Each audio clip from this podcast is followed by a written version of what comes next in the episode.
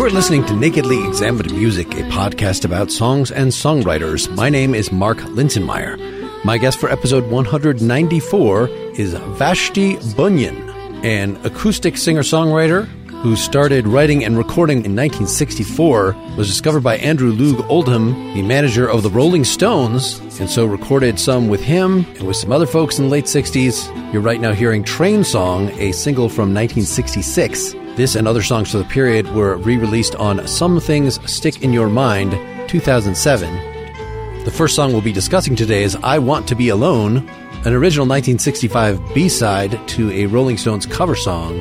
After a handful of recordings, she quit music to travel up country in a horse and wagon, and she wrote about this experience in her recently released autobiography, Wayward Just Another Life to Live, which is really what she's promoting today. However, at the end of that journey, she recorded an album commemorating the trip called Just Another Diamond Day that was released in 1970. We're going to discuss the song Rose Hip November from that. After that album, she quit music yet again until that 1970 album was rediscovered in the early aughts.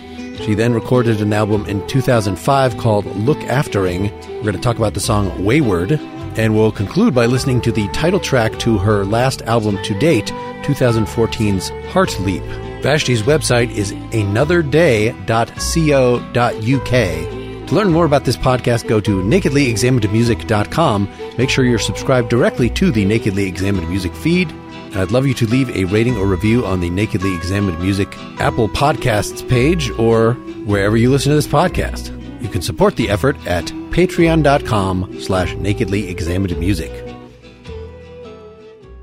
I will play a little bit of Train Song recorded 66, 67? 66. Okay. One of your vintage tunes that is now, I just heard you in a live show on YouTube saying that it was played once when it was released as a signal at the time.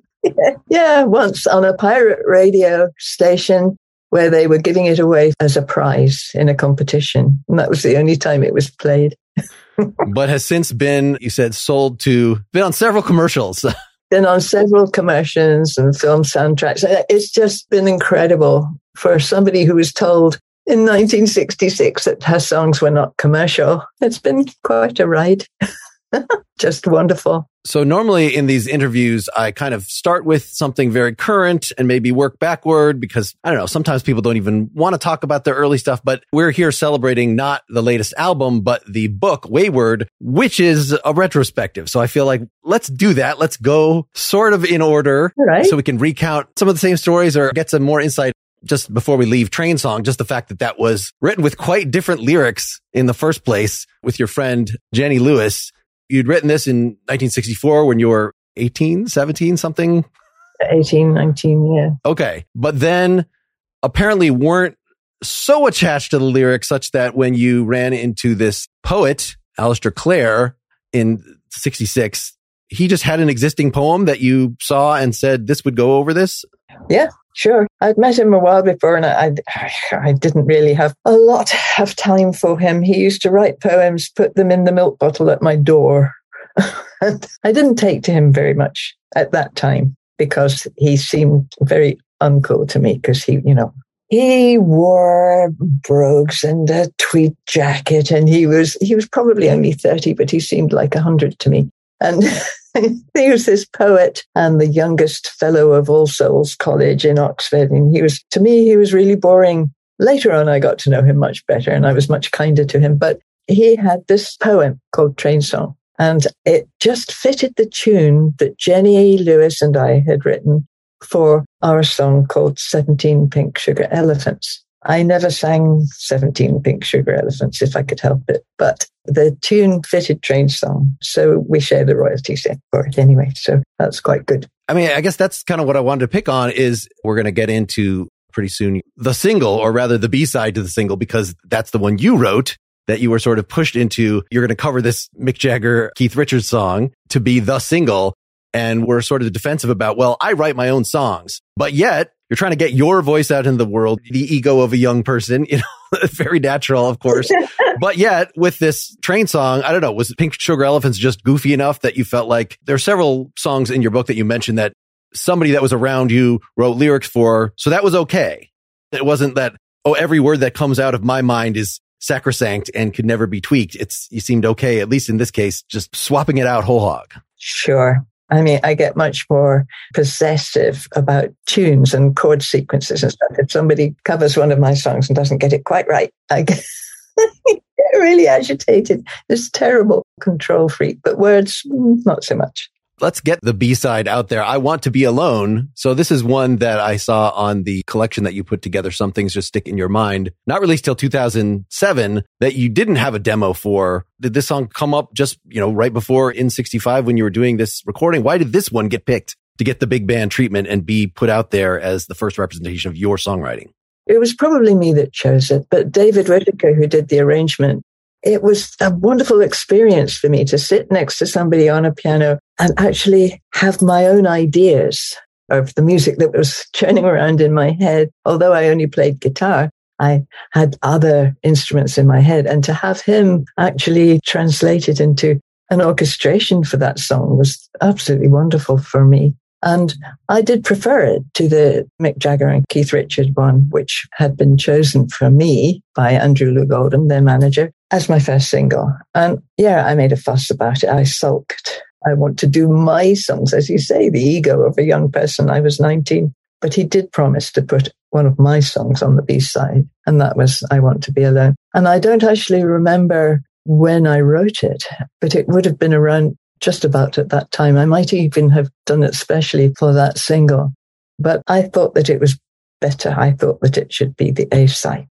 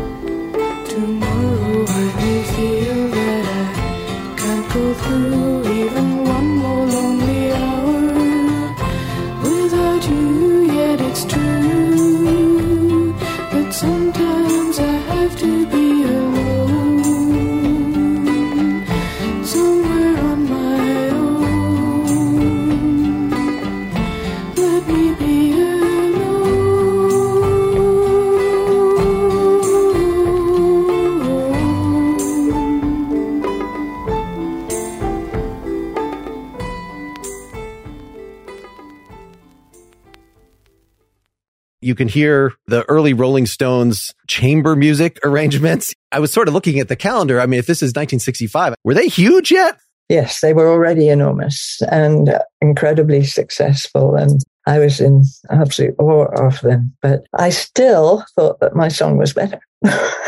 I got into trouble on a radio interview for saying that I thought that I wrote better songs than Mick Jagger and Keith Richards. I meant for me to sing. But yes, I got into big trouble from the management for saying that. But in fact, in later years, when I got to know Andrew Loog Oldham again, in more recent years, he has said that he thinks now that it was the better song and the better recording. And that, yeah, it should have been the A side. I don't know. When I hear Mick Jagger sing that kind of chamber music, there's something really weird about it because he has this soul voice.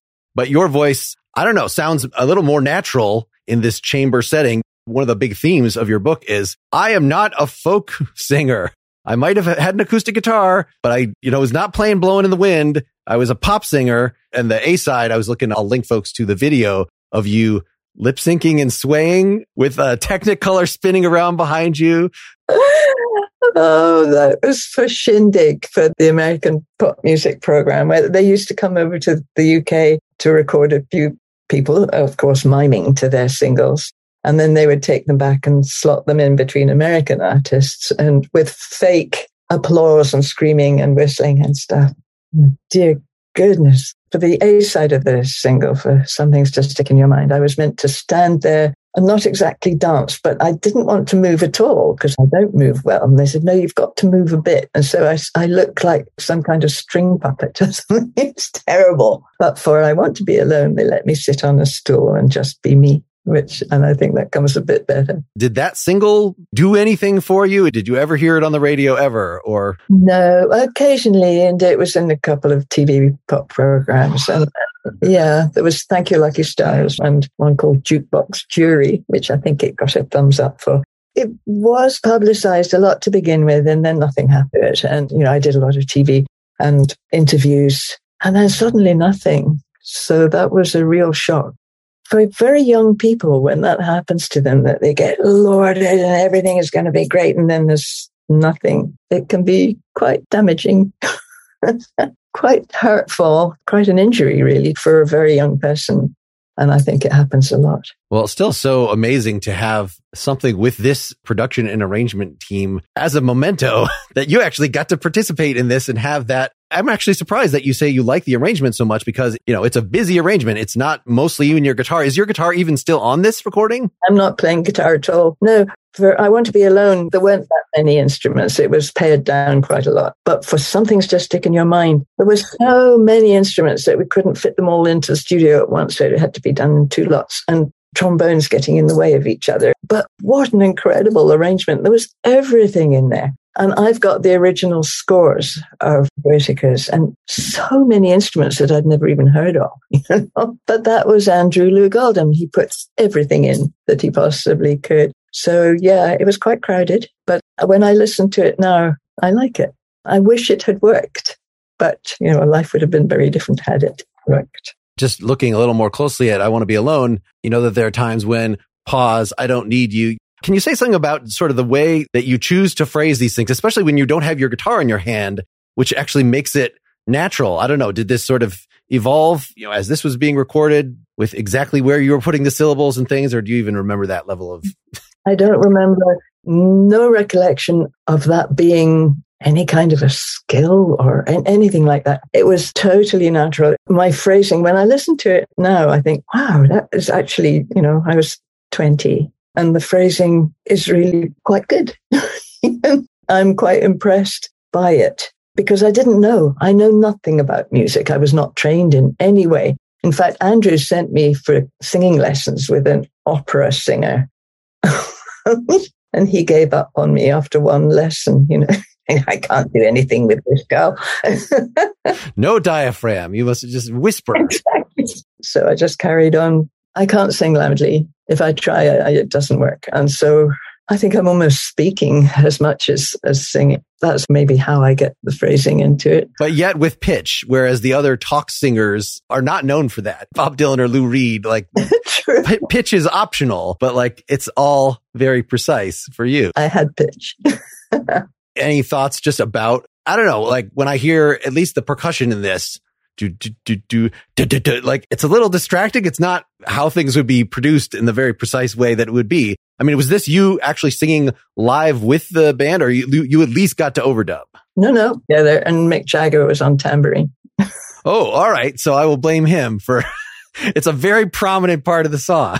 But isn't it wonderful? You know, Charlie Watts drumming is always just slightly behind, and I think that was as well.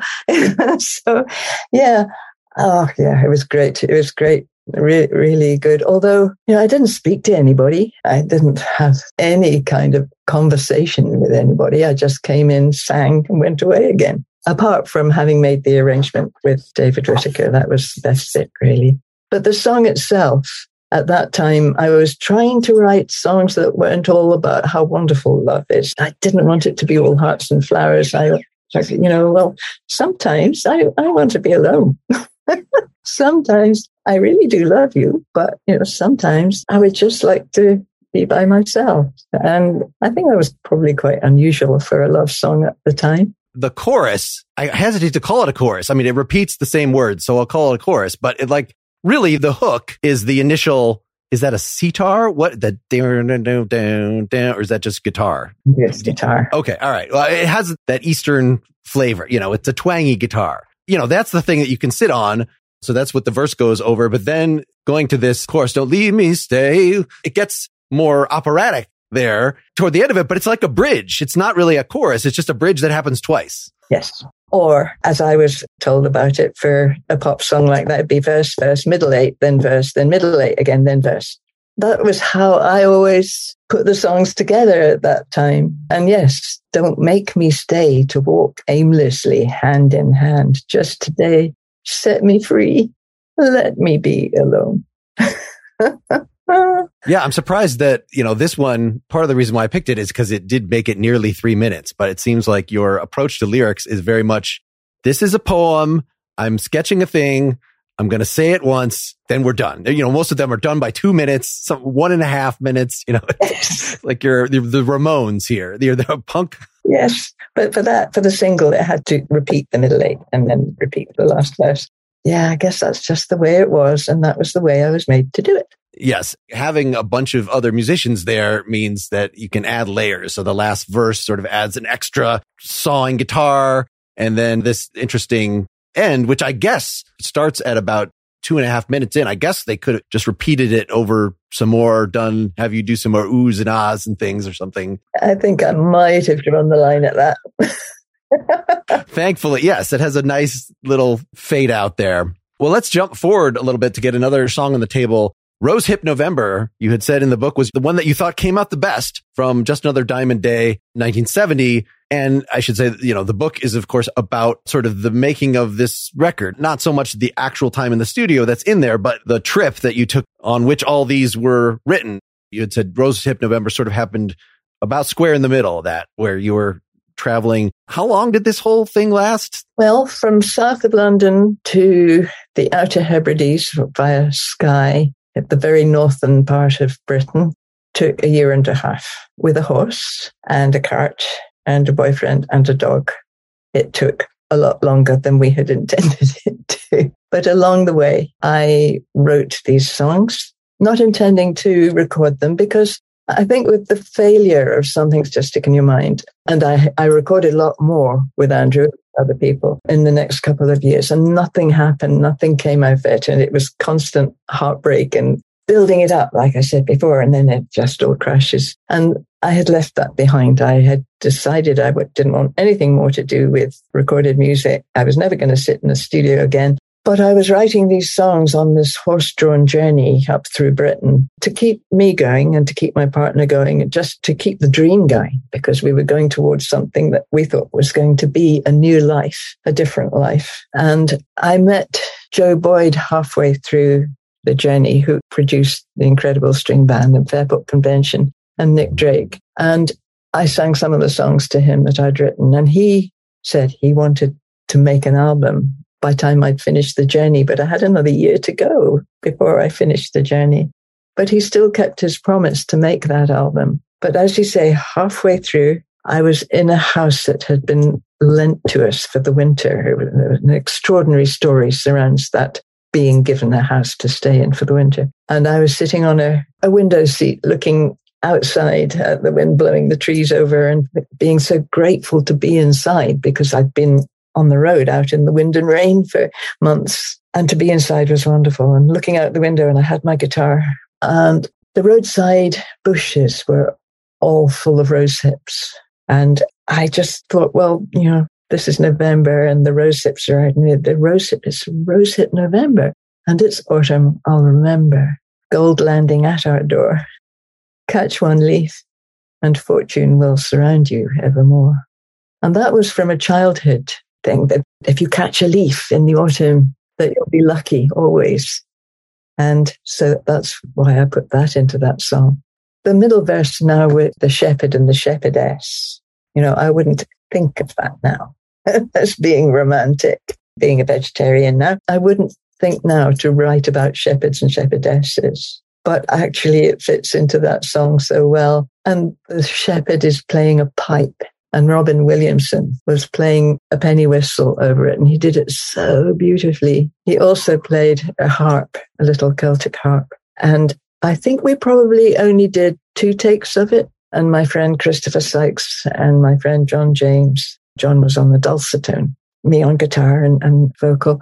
It was just one off. We probably had one microphone, you know, or maybe two. And it just worked completely. And I think I was so happy to be with other musicians because I'd just been by myself with guitar and to have them put what they put into that song. And it came out so much like November and the wind and the rain. And also the way that I was feeling having been on the road for all that time was that I was part of the outside world, that I wasn't apart from it, that everything had a soul for me. You know, the pine tree looking down, all the trees and the grass and the roads, everything seemed to have some kind of being to me. And that's what I wanted to put into that song. That I don't know if it comes across like that, but that's what I was intending with it.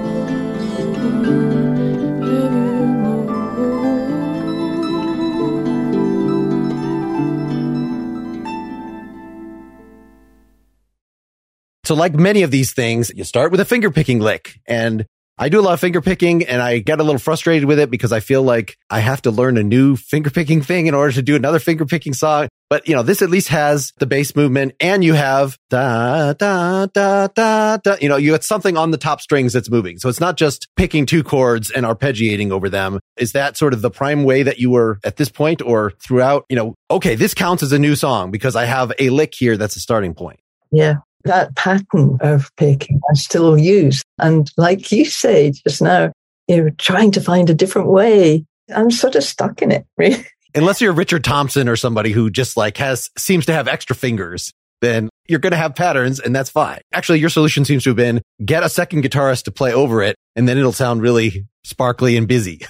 Exactly. That's what I do now with wonderful guitarist called Gareth Dixon. We've been playing shows now for 15 years together. And that's exactly what he does. I do the basic picking and he does all the lovely bits over the top and it works. But yes, for Rosehip November, it was a guitar I didn't know as well because my own guitar had been run over on the way to the studio. and this was one I didn't know at all. And I found it quite difficult to begin with, but I, I got to know it. And so, yes, it was just my guitar. And the way that I played the song is very similar to how I play now. Of course, when I started learning guitar, it was just strumming, but I never strum now. I always pick and try to use all the strings and all the way up as well. I use a capo sometimes on seven, and I really like that. Just so you can play really high. so it sounds very ukulele like or brighter than that you said you only played this through twice with the band, but it's pretty obviously directed as in, okay, tin whistle, don't come in until the verse where we're talking about the pipe is heard. So there's sort of a different thing comes in each time so that by the third verse, you what, it's a swirling, or maybe it's just the keyboard that's been playing before starts playing more busily. It was Robin when he came in with the harp, those tumbling notes of the harp on that last, I think it's the last verse, if I can remember it right. I just absolutely got my heart. He did it so beautifully. That is my favorite one off, off the album. Yeah, it's amazing that if it really was one mic, because it seems like it would be very hard to mix that level of churn. I think it probably wasn't one mic. I, I know that come wind, come rain, that was definitely one mic. But Rosehip November, it must have been more because you can pan it. And so there must have been more. But yeah, I, oh God, it was a lovely moment playing that song. So, you know, if you're not a folk singer, is it that you start the book talking about your love of classical music as a kid? And I get the suggestion of you don't play piano, but like Satie, you know, those kind of very elegant piano, or actually, do you play piano now? The later albums that have piano songs, is that you doing that or did you just write it out or instruct somebody very carefully? It was me doing it, but I would do what would normally be the right hand on one track and then the left hand on another. And actually, one of the songs has three. three hands. So, you know, I don't play the piano, but I can play one note at a time and put them all together. And that's why I, I love my computer. well, and are you, as well as editing things, are you like quantizing such that digitally moving the things? So, because they sound quite precise. yes. Yeah, really the editing takes way more time than it should and you know where to end, you know. But yes, I love all that. So even though it's acoustic, I don't know, when I was playing acoustic music as a young person, I would play folk clubs because that's where there was to play. But it's not necessarily that I was playing blowing in the wind either. The differences maybe mattered more back then when folk was a political statement. People play folk now, you know, it's, I'm doing unplugged. You could be doing rock. You could, you know, throw the electrics away and just be doing the same thing. And now, oh, now you're a folk band. But like, it seemed like it meant something very distinct at the time, which you were saying in the book that how your producer maybe thought that you were on board with that just because, Hey, you just did one of the most folky things traveling in a, with a horse across country that really sounds like, you know, a flower child kind of folky. Yeah, it does sound like it, doesn't it? It wasn't, but yeah, well, that's what Joe Boyd said to me recently. He said, I have to apologize to you for bringing in Robin Williamson and, and Simon Nicol and Dave Swarbrick from the Incredible String Band and from Fairport Convention, who were clearly folk musicians that is why, of course, you've been condemned to being called a folk singer. And I'm really sorry. But I came to visit you. It must have been in 69. And you had a horse and a wagon, and you were pretty much living in a field. and I thought, this is the most folky life. You know, you were the most folky person I'd ever met. And so, of course, that's who I thought you were. But then he also, for the album, he brought in Robert Kirby to do some arrangements, to do three of the songs in the kind of classical way that I wanted. And so, you know, Robert Kirby arranged Nick Drake's music. I didn't know that at the time. I didn't know Nick Drake's music at the time, but what Robert Kirby did for my songs was exactly what I wanted and how I wanted it to be. And so when it was all mixed in with songs with banjos and mandolins and fiddles, you know, it didn't work for me. I preferred the ones that were beautifully arranged for strings and recorders. And yet, Rose Hip November, it's a folk song. really. Well, yeah, you describe in the book how the songs like I Want to Be Alone, the things you were doing a little earlier that are these love songs, these personal things, and that by this point, and I see this in the book too. There's a lot of description in the book, even though this is many years after the fact that I don't know how you could be describing in such detail a teapot that you found on the side of the road or a particular field that you pass, But there's, you know, a lot of vivid, you know, it seems like an open ended way of I can just describe the nature around me. And then I don't have to have new feelings every time because there's always more stuff to describe and it's all beautiful. Yeah, that's about right if you're talking about the journey and being outside and being in the wind and the rain and the, yeah, it was beautiful. It was also very wet and muddy. I had to learn how to deal with that. And I did. Because you convey that in the book, how you grew up with this sort of pastoral picture of, you know, this idealized picture of farm life from going to your grandparents' house. But then when you actually had to do it and interact with farmers and like they're not yeah the shepherd happy in the field no, exactly right. I had to learn what actually happens to animals, you know, and I do describe that in the book. And uh, what an education, you know, it's not all pretty in lambs and hay bales and combine harvesters. I loved combine harvesters when I was young. But it, as I grew and understood by walking up the middle of the UK, I came to understand what farms actually are and the cruelty and it taught me a lot, that journey. I'm looking at the second verse here. Pine tree very tall, waiting for the snow to fall. Mist hangs very still. So this is all descriptive. Caught in dawn by castle moats around the sleeping hill. So unless you were actually in Scotland passing an actual castle, this sounds like, oh no, no, this is all magical and idealized. Let's throw some little Arthurian bits in there. Where does that sort of fantasizing fit in with this I don't want to say gritty, but like realistic pastoral. I'm painting the landscapes in song. Yeah, it was to try to make better of that, to try and make it feel better. It was a dream. It was a fantasy. It was a, where we we're going. We're going to this new life. And I think for Rose Hip November, it was a way of making myself feel better, to try and get some of the innocence back into my life, into my mind which had been a bit shocked by reality. So I wanted to get away from reality and make this prettier, I guess, to try and make myself keep going, really. Yeah, that matches with the, as you said, the catch one leaf and fortune will surround you evermore. That it's about idealism. It's not just, isn't nature awesome? It's about innocence, I think. And that was something that was getting stripped away from me. And I wanted to get it back certainly with you know, the shepherd and the shepherdess. Now a pipe is heard, happy is the shepherd, shepherdess and dog, father of the pasture land and mother of the flock. And what you were saying about the castle moats, and yes, the Arthurian legends that I'd grown up with, all of that, it was imagery. It was about unreality.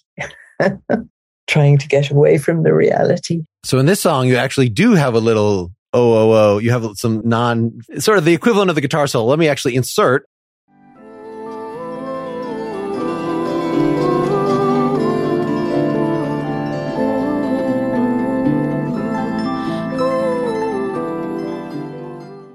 So I guess that's the moment where that harp comes in and is doing all that swirly. But was that part of the song when you sang it by yourself that I'm going to go, oh, oh, oh, oh, oh in there? Yes, definitely. And when I sing it now live or with just Gareth on the other guitar, Yes, I sing it completely like that. Yes. But I always miss the harp and the whistle and the dulcitone. And is that nonverbal melody the same every time? Because that is sort of like you wrote, you know, an alternative melody as opposed to, and now we're vamping to sort of make something shimmery here. Like you could have written more lyrics if you wanted to, but do you remember why that didn't seem like a place for lyrics? It's had to transcend words there? Yes, it was the wind.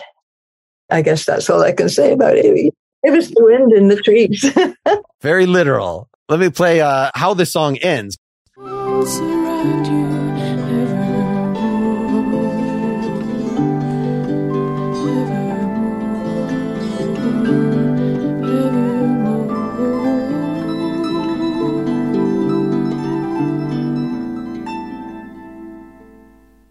I wasn't totally sure, like, if it actually gets to the final chord or it's just, it's trailing off. And so you, you just don't even know. I don't think we'd rehearsed it. That's just what everybody did at the end. I always played it the same. I always played the guitar and vocal the same, but we hadn't actually decided what to do at the end. And so, yeah, it just happened. That does explain that even though you have just as many instruments in this arrangement as you did in the one that we talked about earlier, you'd already worked it out playing by yourself and the structure was not going to change. Like that's the length of the song. Yeah. I sort of learned that over time that I was doing stuff by myself and then I would get a really good guitarist in and I would feel like I should write songs that are longer where I do less just so that they could have more room to mess around. But you didn't get to that point where you're having to humor people and, or, you know, or wanting to let the band jam. Like, no, this is the thing you came in with. And that's, and that's how we're going to do it. And you had very strong opinions in the book on how some of the other songs in here, like, oh, we had the fiddle player came in and jammed over the whole thing. And like, I don't know about that. That's not how I would have done it. well, yeah. But, you know, I've said it before at that time, the producer was God. And you didn't say, well, no, actually, I don't want the fiddle on that one. I don't want the banjo on this one. I would rather have this fiddle on here, or I'd rather have nothing on this one. You know, it wasn't exactly doing as I was told. I went along with it because Joe was the producer. and the producer said how it was going to be. I said how the songs were, the way they were set out. Certainly, Rose Hip November, I had a very strong feeling for how it should be. But as far as the instruments on some of the other songs went, I didn't have a say. I regret that in some ways, but on the other hand, I've come around to it now. As long as people don't call me a folk singer, I'm happy. I'll keep that in mind when writing the episode description. I will, because that's before I read the book. I probably would have put that. You also react in the book. You talk about how you actually had some interaction with Nick Drake later.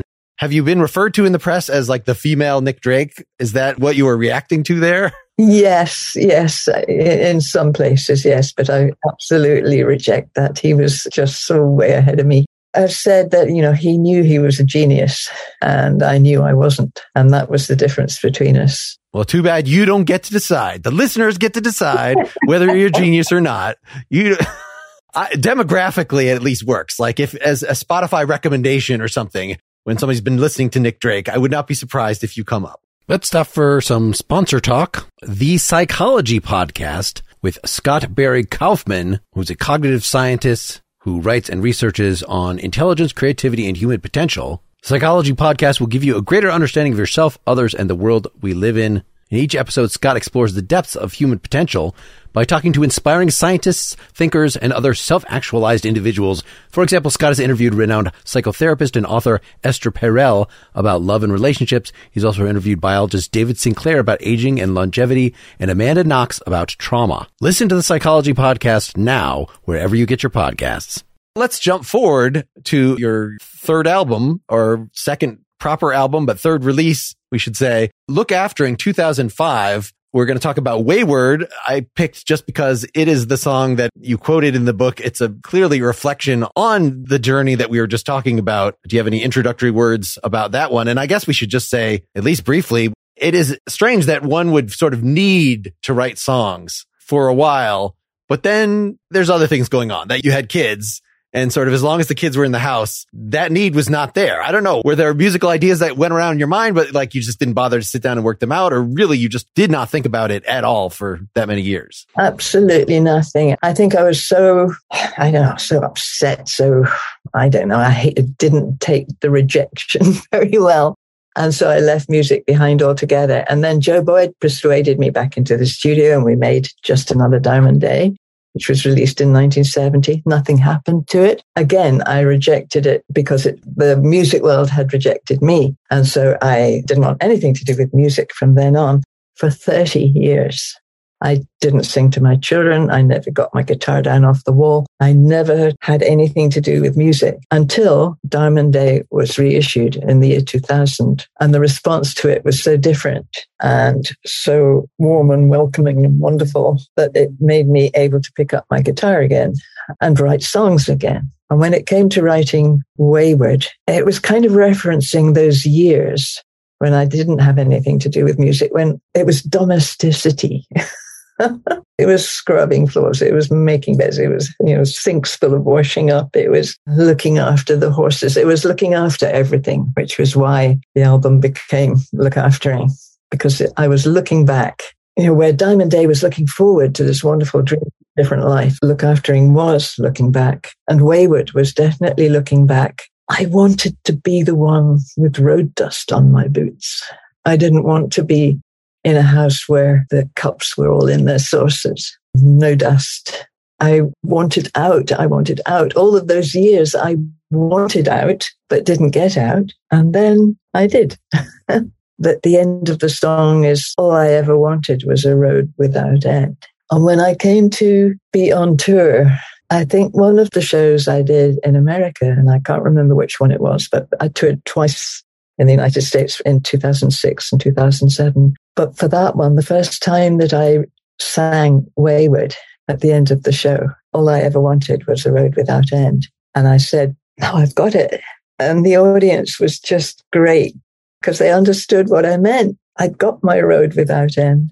And whoa, that was a good feeling. That was, you know, the audiences were just wonderful. And also it was about landowning as well. Was about being settled. It was about being stuck. It was about somebody wanting to fence themselves in and be safe. And I didn't want that.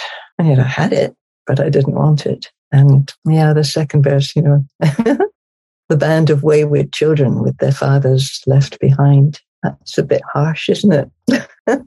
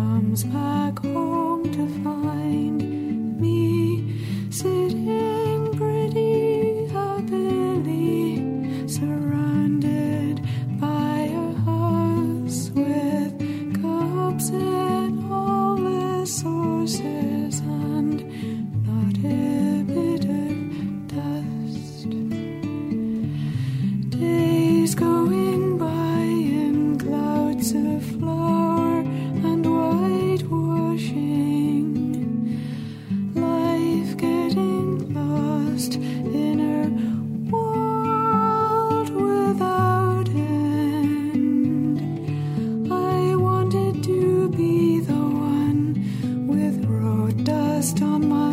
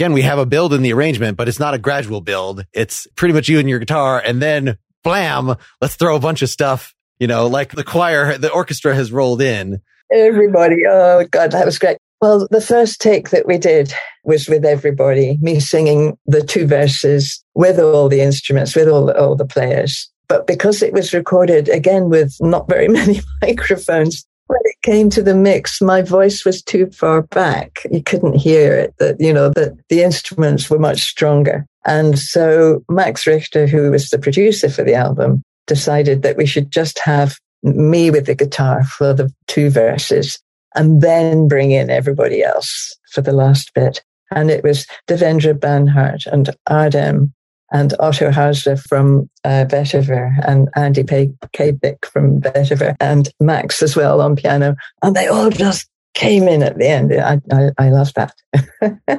but I do have a version. I have another version of the instrumentation all the way through. And I like that as well. So even in this late time where, you know, I wouldn't be surprised if you were brought in, you laid all your tracks down, and then we decide, let's add some piano, let's add this, that you were still pursuing. We're not going to take a lot of time to record this. We're going to get talented people in here and we're all going to sit in a room and it's going to be very organic. Yeah, it was. Well, Max and I sat together and did the arrangements in his studio, his home studio. And that's where I learned logic by watching him. and uh, then we had one incredible session down in London. All of Vetiver were there and, and Devendra and Adam. And a lovely girl came in to play Cor Anglais. And there was Max's string quartet and Max on the piano. And Robert Kirby came, Robert Kirby, who I hadn't seen since the recording of Just Another Diamond Day. And we had persuaded him to come in and play uh, French horn and trumpet which he did. And it was so lovely to see him again and to have that I don't know, just connection back to Diamond Day. He said, you know, we're the survivors. And of course I knew what he meant. And he was such a lovely guy. And it was an incredible day, just one day to get so much done for all the songs. And then Max and I would sit at his studio, at his computer and, and edit and put them all together. And then I don't know, I don't think we had any other sessions with any other players. No, we didn't. It, it was all that one day in London. And then Max and I putting little bits here and there, and Max playing wine glasses with his daughter's violin bow. just, there were some lovely, lovely moments in it. As far as the songwriting for this album, you said you had, was it, so it was around 2000, a good four or five years went into making this album where you had time, I don't know, was there sudden, just like suddenly a flood that you just wrote a bunch after not writing any songs for 30 years that you just, they flooded in? Or was it like, okay, I wrote one song and now three months later, I, okay, here's another, or, you know, what? It was wonderful because the first royalties I got from Diamond Day I bought a Mac and I bought a little mixer and I bought a little keyboard and I had a, a music program, a free one off the front of a music magazine. I can't even remember what it was called, but that's when I started learning a music program. And oh God, it was so great to have that control, you know, being in the 60s and, and seeing these wonderful desks full of lights and, and, and levers and and that I had never got anywhere near. But to see it on a computer screen, whoa, that was really great. And that's when I started writing more songs and that I didn't have to be, be listened to. I could make terrible messes and throw them away. And, and, uh, there's a wonderful freedom to experiment, experiment, experiment. And so, yes, it was a bit of a flood of songs. A few of them were written while I was recording with Max, but most of them were in that, in that period after Diamond Day was this again, you're starting with a finger picking pattern because you write poetry, but is it poetry first sometimes that such that you have notebooks full of way more things than you'll ever put to music? Or is it all you have guitar in hand and then the poetry can come? Yeah. Yeah. I'm very slow, very slow. Sometimes it's the words that occur, but when I did get that little keyboard, I've got it here actually after the first royalties, and I don't play the piano, I don't play a keyboard, but to find a few little things and record them and then be able to move them around and, and make them into different instruments. And that was great. Sometimes I would put the guitar over it afterwards Or sometimes I'd start with the guitar and then put a few keyboard notes over the top. But what was the best thing about it was that I didn't have to worry about it. I didn't have to worry about studio time. I could just find whatever I was going to find. There's one song on Lookaftering, same bit different, that came to me in the supermarket. The most catchy melodies are ones that they can follow you around and they force you to write them down eventually because they just won't go away. And you probably stole them from something, but you know, that's just the way melodies work. Very possible. as long as you don't realize, oh, God damn it, I just rewrote the 60 song, you know, as long as it, it's not so similar. Yeah, I'm sure that has happened. But yeah, I was staring at a row of cans of beans or whatever, and this song just came straight into my head, and I had to run home and put it down. You know, it didn't change from the moment I was staring at the cans of beans to when I actually put it down and recorded it. Uh, how does that happen? And yet other times you can worry over something and mess about with it for, for weeks on end, but that one just appeared. There's only one rhyme in here that it's the the one who's left behind comes back home to find. I think that's the only thing that actually rhymes in the whole thing. Does that make it easier? Or I would think that actually sort of makes it harder because I, I know I see, I tend to rhyme a lot. And so it turns into just like, what can I find that actually, all right, maybe I wrote line four first and now I have to come with line two that rhymes with it. But if you don't worry about that, if the delivery is such that it's slow enough and it's casual enough that it's just not to, you don't need to sock it with the rhyme, you know, it opens it up to you write more like an essay. But on the other hand, it's wide open. There's, it's not like filling in a crossword puzzle. It's just, I have to think of the actual thing that I want to say. Yeah.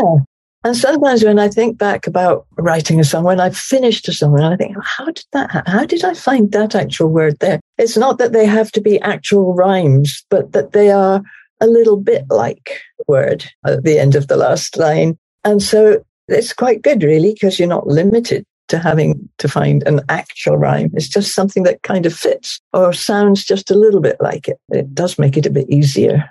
Maybe it's cheating. I Do you have to write? Maybe not. So you'd gotten back to more personal songs from description, but you still have the vivid details that, you know, the single silver earring, putting that in, which is not, that's not a trope of the traveling life. That's like just something specific to your own experience. Yeah, the single silver earring is for a single person, a person, an unmarried person. So that's. Is that what that means? Or you're just saying it's just what it represents to you? It's a known representation. Okay. I, I didn't, had not heard that reference. I know. Well, why would you?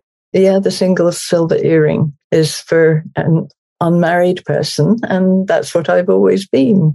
And so, and I went, that's what I wanted to be a sing, yeah, with a single silver earring and a suitcase full of notes. Mm. and maybe the reason I want to be alone keeps coming back in my head is because you've had some life getting lost in a world without end where you sort of, again, like in the chorus of that song, you sail off into the stratosphere. There, you know, it's the world without end, and the road without end that the angels are here. I don't know. we're, we're oh, I love singing that line live because we always sort of make it mean something when I'm singing that road without end. It's a, I, I love that note. I enjoy doing that song live. Let me play the end of the song again so we can hear how you guys decided to wrap this up.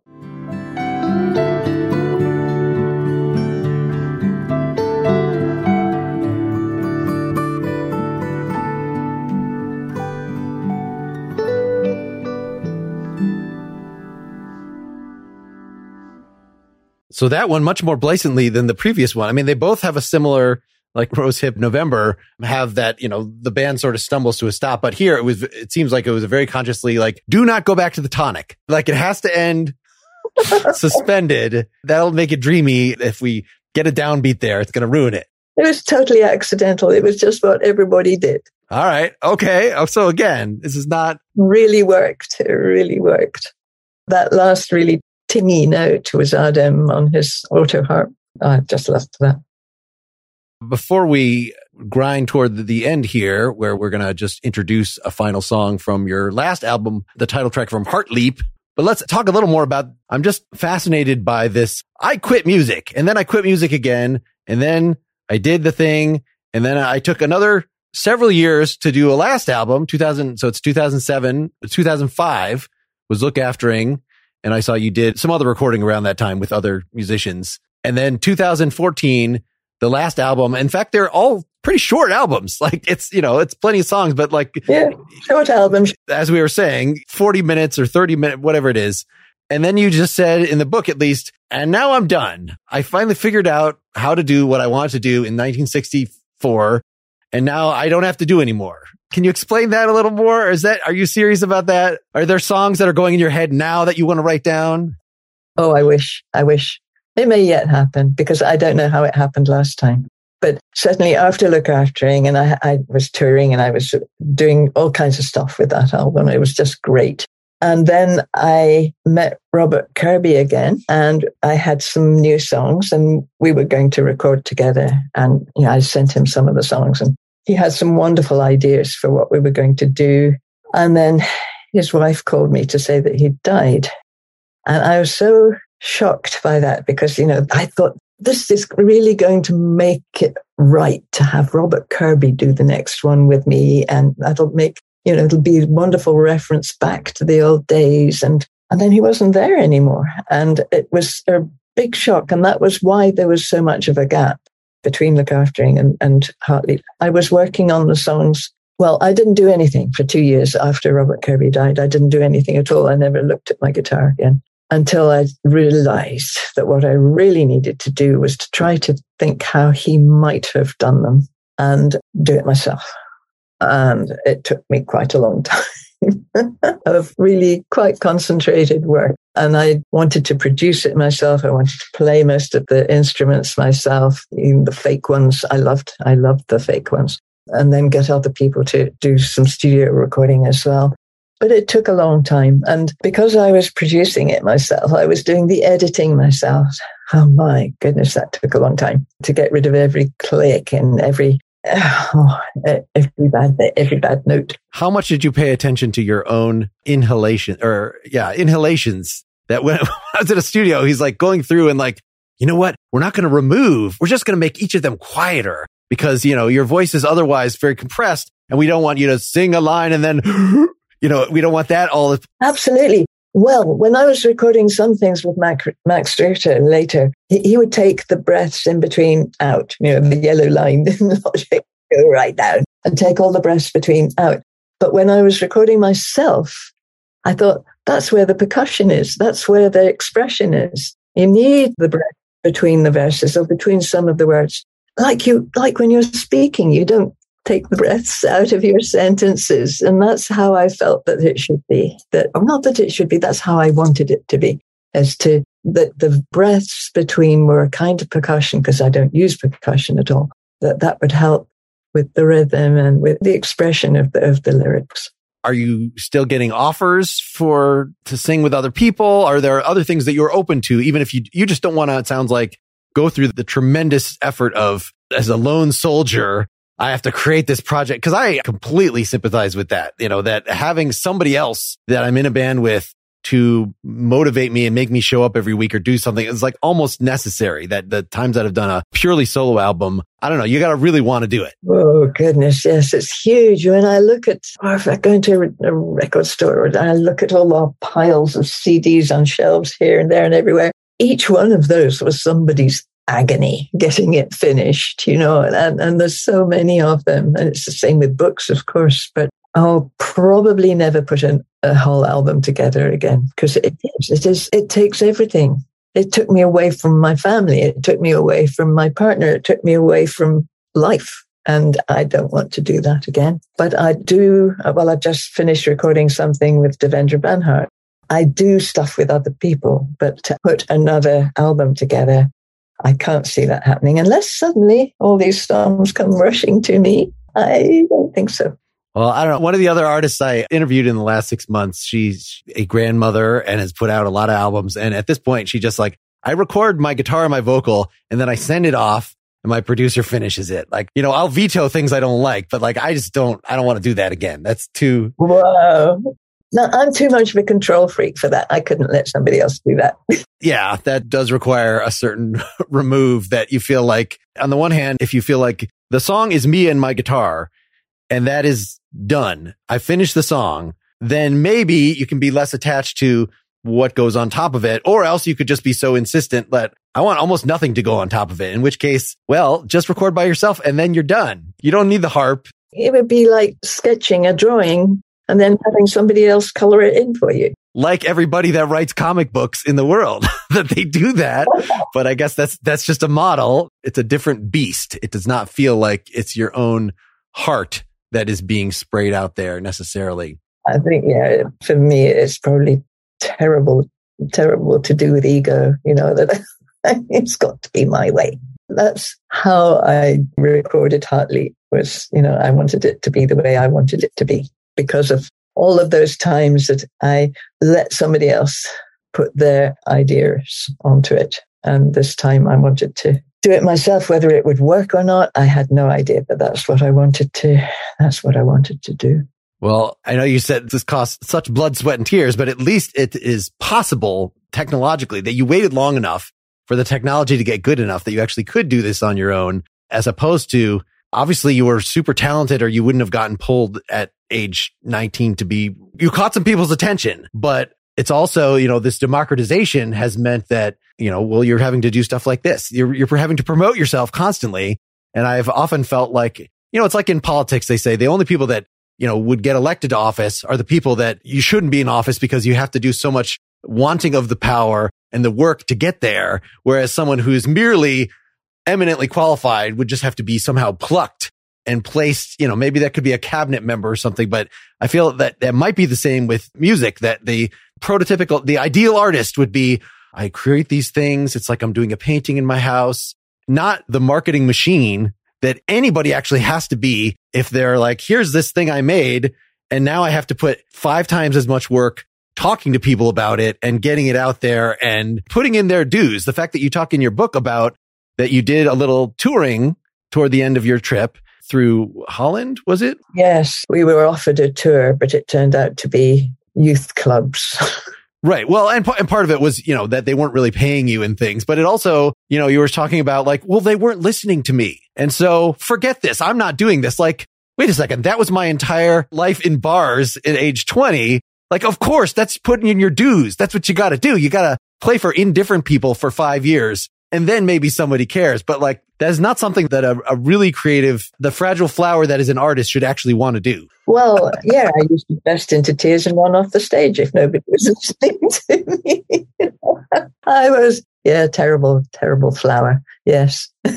well, it's really great. I mean, the book more so than the travelogue part, which was really interesting, but just the story of how, and finally I got recognition and then seeing you just seem so happy to be there and so happy that you know, you're able to, you're kind of doing your stage patter. Like, I'm surprised you're talking at a, a more animated, you know, just like you describe in the book that, you know, you're, I'm not going to draw your attention to me. I'm not a showman, but listen to this nice thing that I'm doing. And they actually are. And they're really happy to hear you. And they're so, it's just such a wonderful, such a different thing than, you know, going to a bar at age 20 to play to in different crowds.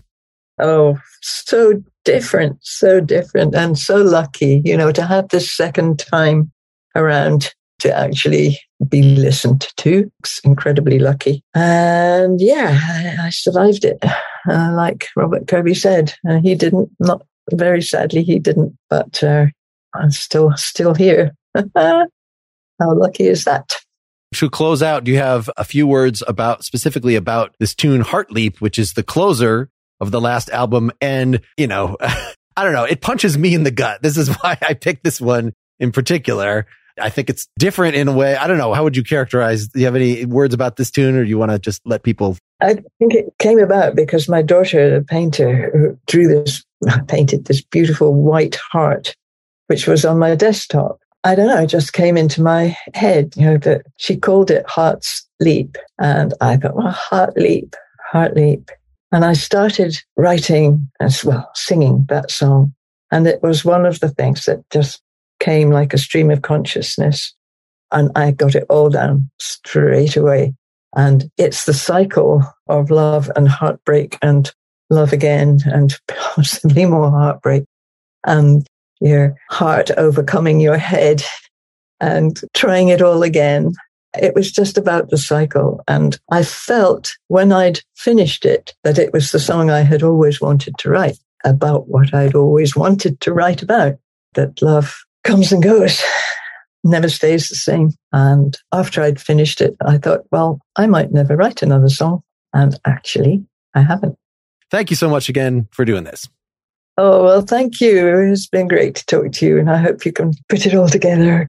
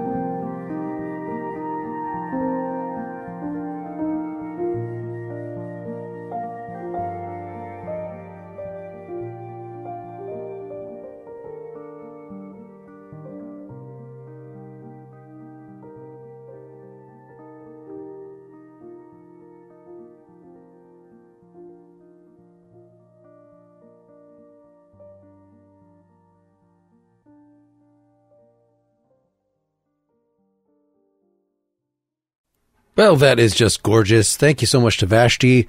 Her website again is anotherday.co.uk. We had a little break between the last couple episodes. I have not been recording these as frequently, though I will actually blame this delay on my editor who is having some life changes as well. But I have two coming up in the next two weeks. I'm talking to a Chicago singer songwriter named Nicholas Tremulis, who has worked with Alejandro Escovedo and with my recent guest Ivan Julian before. Been doing stuff since the 80s. Super talented, really wide variety of styles. I will not reveal the other ones that I have coming up until they actually happen. Make sure you stay up to date at nakedlyexaminedmusic.com or subscribe directly to the Nakedly Examined Music feed on the podcast app of your choice. I'm still a little in limbo as to whether I will be releasing these going forward every two weeks as I had been doing or every three weeks. Again, the thing that will increase my likelihood of posting promptly is by becoming a Patreon subscriber at patreon.com slash nakedly examined music. Thanks for all of you that support me there already.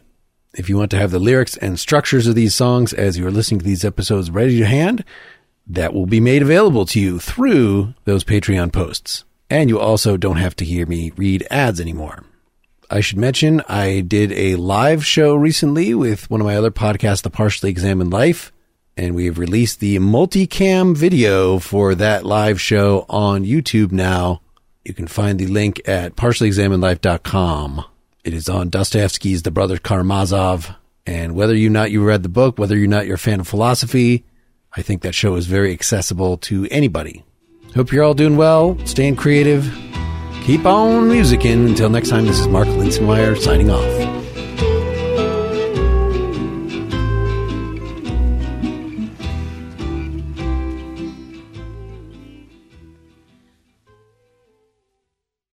Has the winter season taken a toll on your tile, upholstery, carpet? Call Cyclone Cleaners 570 726 6200. For all your carpet, upholstery, and ceramic tile cleaning needs, it's Cyclone Cleaners, also offering odor treatment and soil and stain guard. Choose the only cleaning company that supplies the water to clean your home and disposes of it when they are finished. Call Cyclone Cleaners to schedule your cleaning today. 570 726 6200.